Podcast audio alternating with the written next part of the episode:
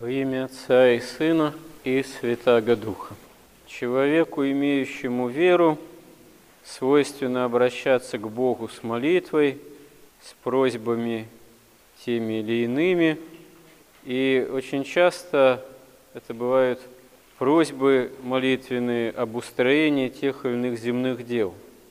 И нельзя сказать, что это Господу не угодно, и Он не исполняет тех или иных прошений, которые человек адресует ему именно в отношении тех или иных проблем, связанных с жизнедеятельностью именно во время этой земной же жизни. Но прежде всего Господь ждет от нас молитв и обращенности к Нему именно с просьбой о помощи в взыскании жизни вечной, Царства Небесного – с просьбой помочь устранить все те препятствия, которые Царство Небесное мешают нам войти. А мешают грехи и страсти, прежде всего. Но основное такое устремление жизнедеятельности человечества – это все-таки устроение самих этих земных дел и всяческая суета вокруг именно этих проблем.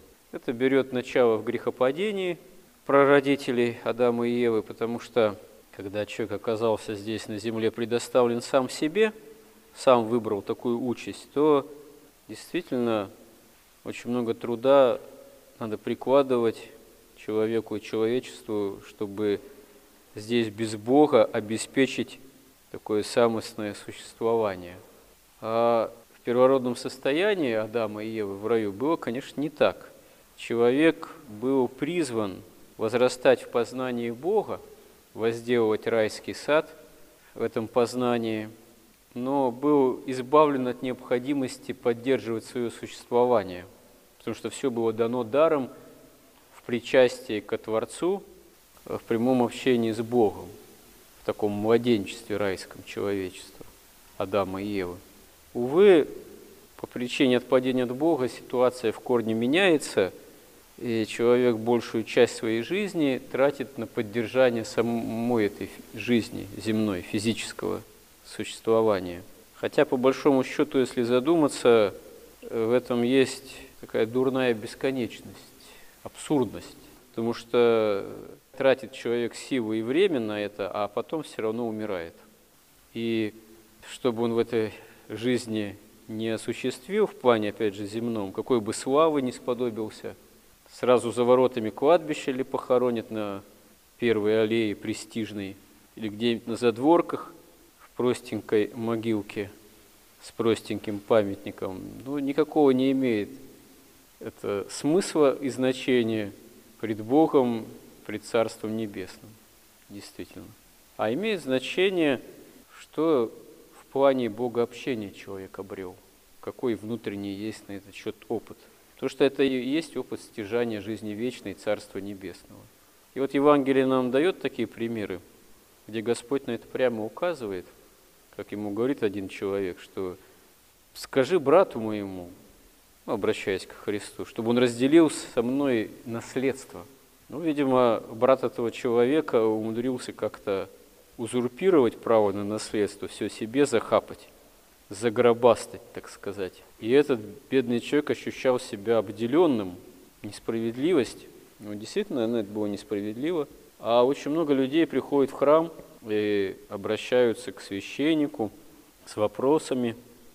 Ну, священник, он только в этом смысле как промежуточная инстанция, как человек более сведущий, такой своего рода посредник. А вообще вопросы, конечно, обращены обычно к Богу.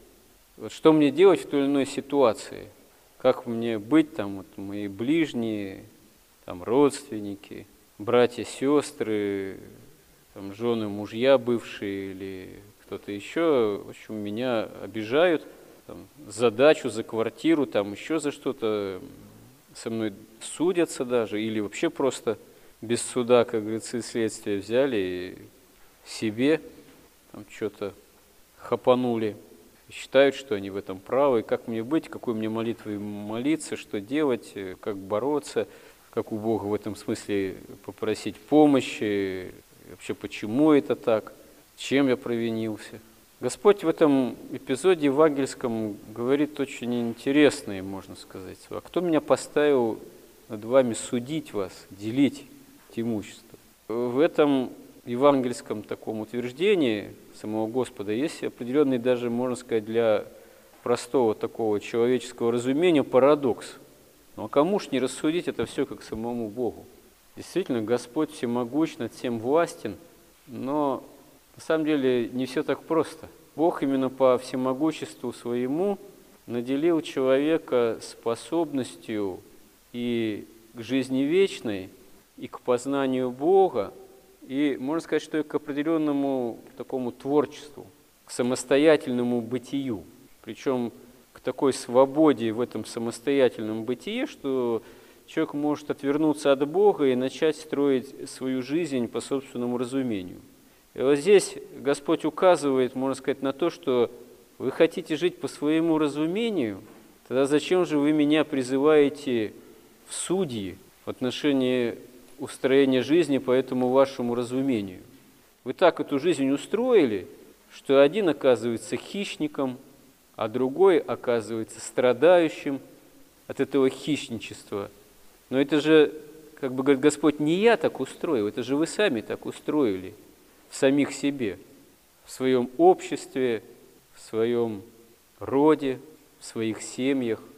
И как что-то не так, кажется ущемленным справедливость кому-то, сразу обращаются, обращаетесь ко мне, к Богу сразу обращаетесь, что, мол, а давай-ка по справедливости помоги нам разделить наше же имение.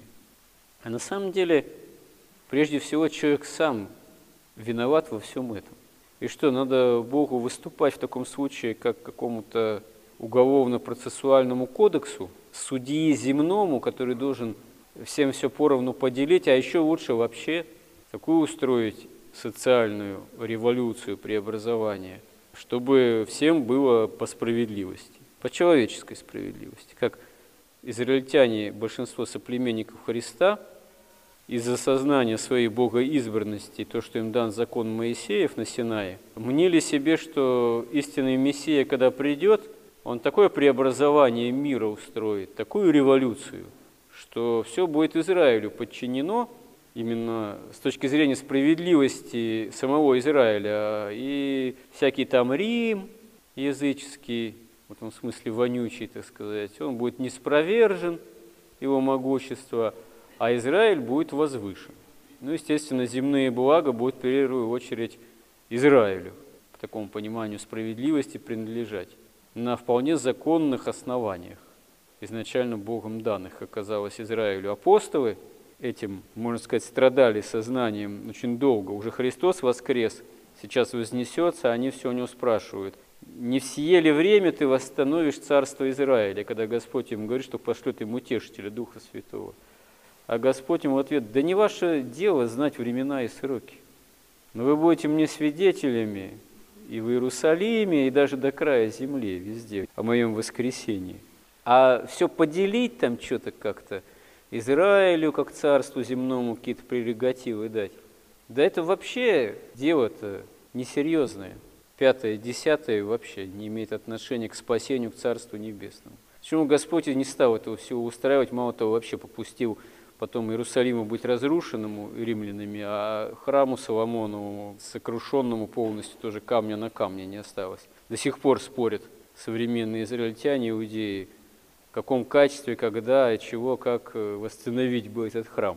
Ну, есть пророчество некоторых святых, что там вообще потом антихрист, как конкретное лицо такого мирового правителя вообще воссядет уже в восстановленном этом храме. Вот. Все на почве того, чтобы земное царство устроить, земную справедливость некую в человеческом, а не божественном понимании утвердить. Но это действительно невозможно, потому что у каждого человека вообще свое понимание справедливости. Попробуй-ка подели, даже внутри семьи, это как поговорка есть, а поделить как? Поровну или по-братски, или как еще там? По-родственному или как? А и действительно, один там это самое, столько-то вложил в семейные дела – другой столько-то ну, средств, другой столько-то труда, Третий вообще дурак, так сказать, ничего не мог уложить, но тоже на что-то претендует, в семье не без урода. Вот. И так далее и тому подобное. Каждого свое понимание будет справедливости. И как Господь должен поделить часто это все. Это неосуществимо, потому что еще Господь относится с любовью божественным, если так можно выразиться, уважением к свободе человеческой воли. Ну вот и человек остается по этой своей воле свободен сам делить, как ему заблагорассудится, а получается часто, что один недоволен, а другой вроде как избыточествует в этих земных владениях и преуспеянии в земном. Но здесь же Господь указывает, что жизнь человека, смотрите, говорит, не зависит от имения, от имущества. Вечная жизнь, конечно же. Мало того, Господь указывает на птиц воронов, говорит, они говорит, не сеют, не жнут, а Господь питает их. Сколько же, говорит, вы лучше птиц. Или смотрите, взгляните на лилии полевые, по-славянски, по-церковно-славянски, смотри, крин, крин сильный. Эти лилии тоже не придут, не трудятся, растут, как Господь им даровал в творении изначальном мира силу, а имеют красоту, одеваются в большей степени паче, чем Соломон во всей своей славе своего царства. Так не одевался. Это трава, которая завтра засохнет и будет в печь вметаема, как сено какое-то. Но теперь, тем не менее, это именно естественное такое Божие творение, которое облечено такой красотой, которую человек всех своих творческих потугах не может превзойти. Человеку дана способность, да, творчества, сотворчества с Богом – но человек не властен над сущностными какими-то вещами, которые Бог сотворил. Не может, как здесь Господь говорит, к себе одного локтя к росту прибавить. Ну, там современная медицина, она изощряется, там может пол поменять, вот мужской на женский наоборот. Но из этого все равно ничего хорошего не происходит. Это извращение творения, изначально состояние творения, которое Бог дал. Да и кто упражняется в такого рода экспериментах, тоже медицинские факты, еще и продолжительность жизни сокращается, потому что Бог поругаем не бывает. Не стоит покушаться на суть творения Божьего. Это действительно оказывается наказуемо уже в жизни самой, самого человека. А мало того, самое главное, это вообще не надо, если мы считаем себя верующими людьми, жить именно вот по этой мирской суете. Не надо стремиться к тому, чтобы приобрести как можно больше земных благ. То есть э, не то, чтобы ничего приобретать нельзя, просто не надо в этом полагать главной цели, главной мысли, главного стремления. Здесь Господь про это и говорит, что ищите прежде Царство Небесного, и все сие приложится вам. Что толку человеку, если он приобретет весь мир, а душе своей повредит? И действительно это так. Это опытно осознается, должно нами осознаваться, если мы стараемся жить по вере. Потому что действительно Господь силен дать все, что нам необходимо, и даже с избытком. Было бы само стремление к общению с Ним. А если человек стремится к другому, к материальному этому избытку, вот, еще и Бога просит, требует, чтобы он прежде всего ему эти земные дела устроил. Ну, это безумие на самом деле. Это, как говорится, выстрел мимо цели. Это оскорбляет всемогущество Божие и милость Божию, которые и без этих Господь прошений всегда готов даровать нам все, что угодно, что не противоречит Его воле, если мы имеем вообще живое стремление к Нему и жить по вере. Как говорят святые, человек, который суетлив, озабочен только земным, он всегда пребывает в тревоге, он всегда пребывает в беспокойстве, потому что этот вот образ его жизни, само стремление к земному стяжанию, таковым его и делают при том, что это земное ускользает постоянно, можно сказать, из рук, утекает. Невозможно на этом утвердить настоящую жизнь. А кроме того, человек еще при жизни, можно сказать, обретает ад в этом, в этом беспокойстве, в этой суете. Потому что когда в этом полагается главная цель, истинный смысл жизни, то эта сама земная жизнь еще здесь на земле становится для человека адом. Потому что ад это что такое? Это, можно сказать, место в самом человеке, в общем-то, где нет Бога.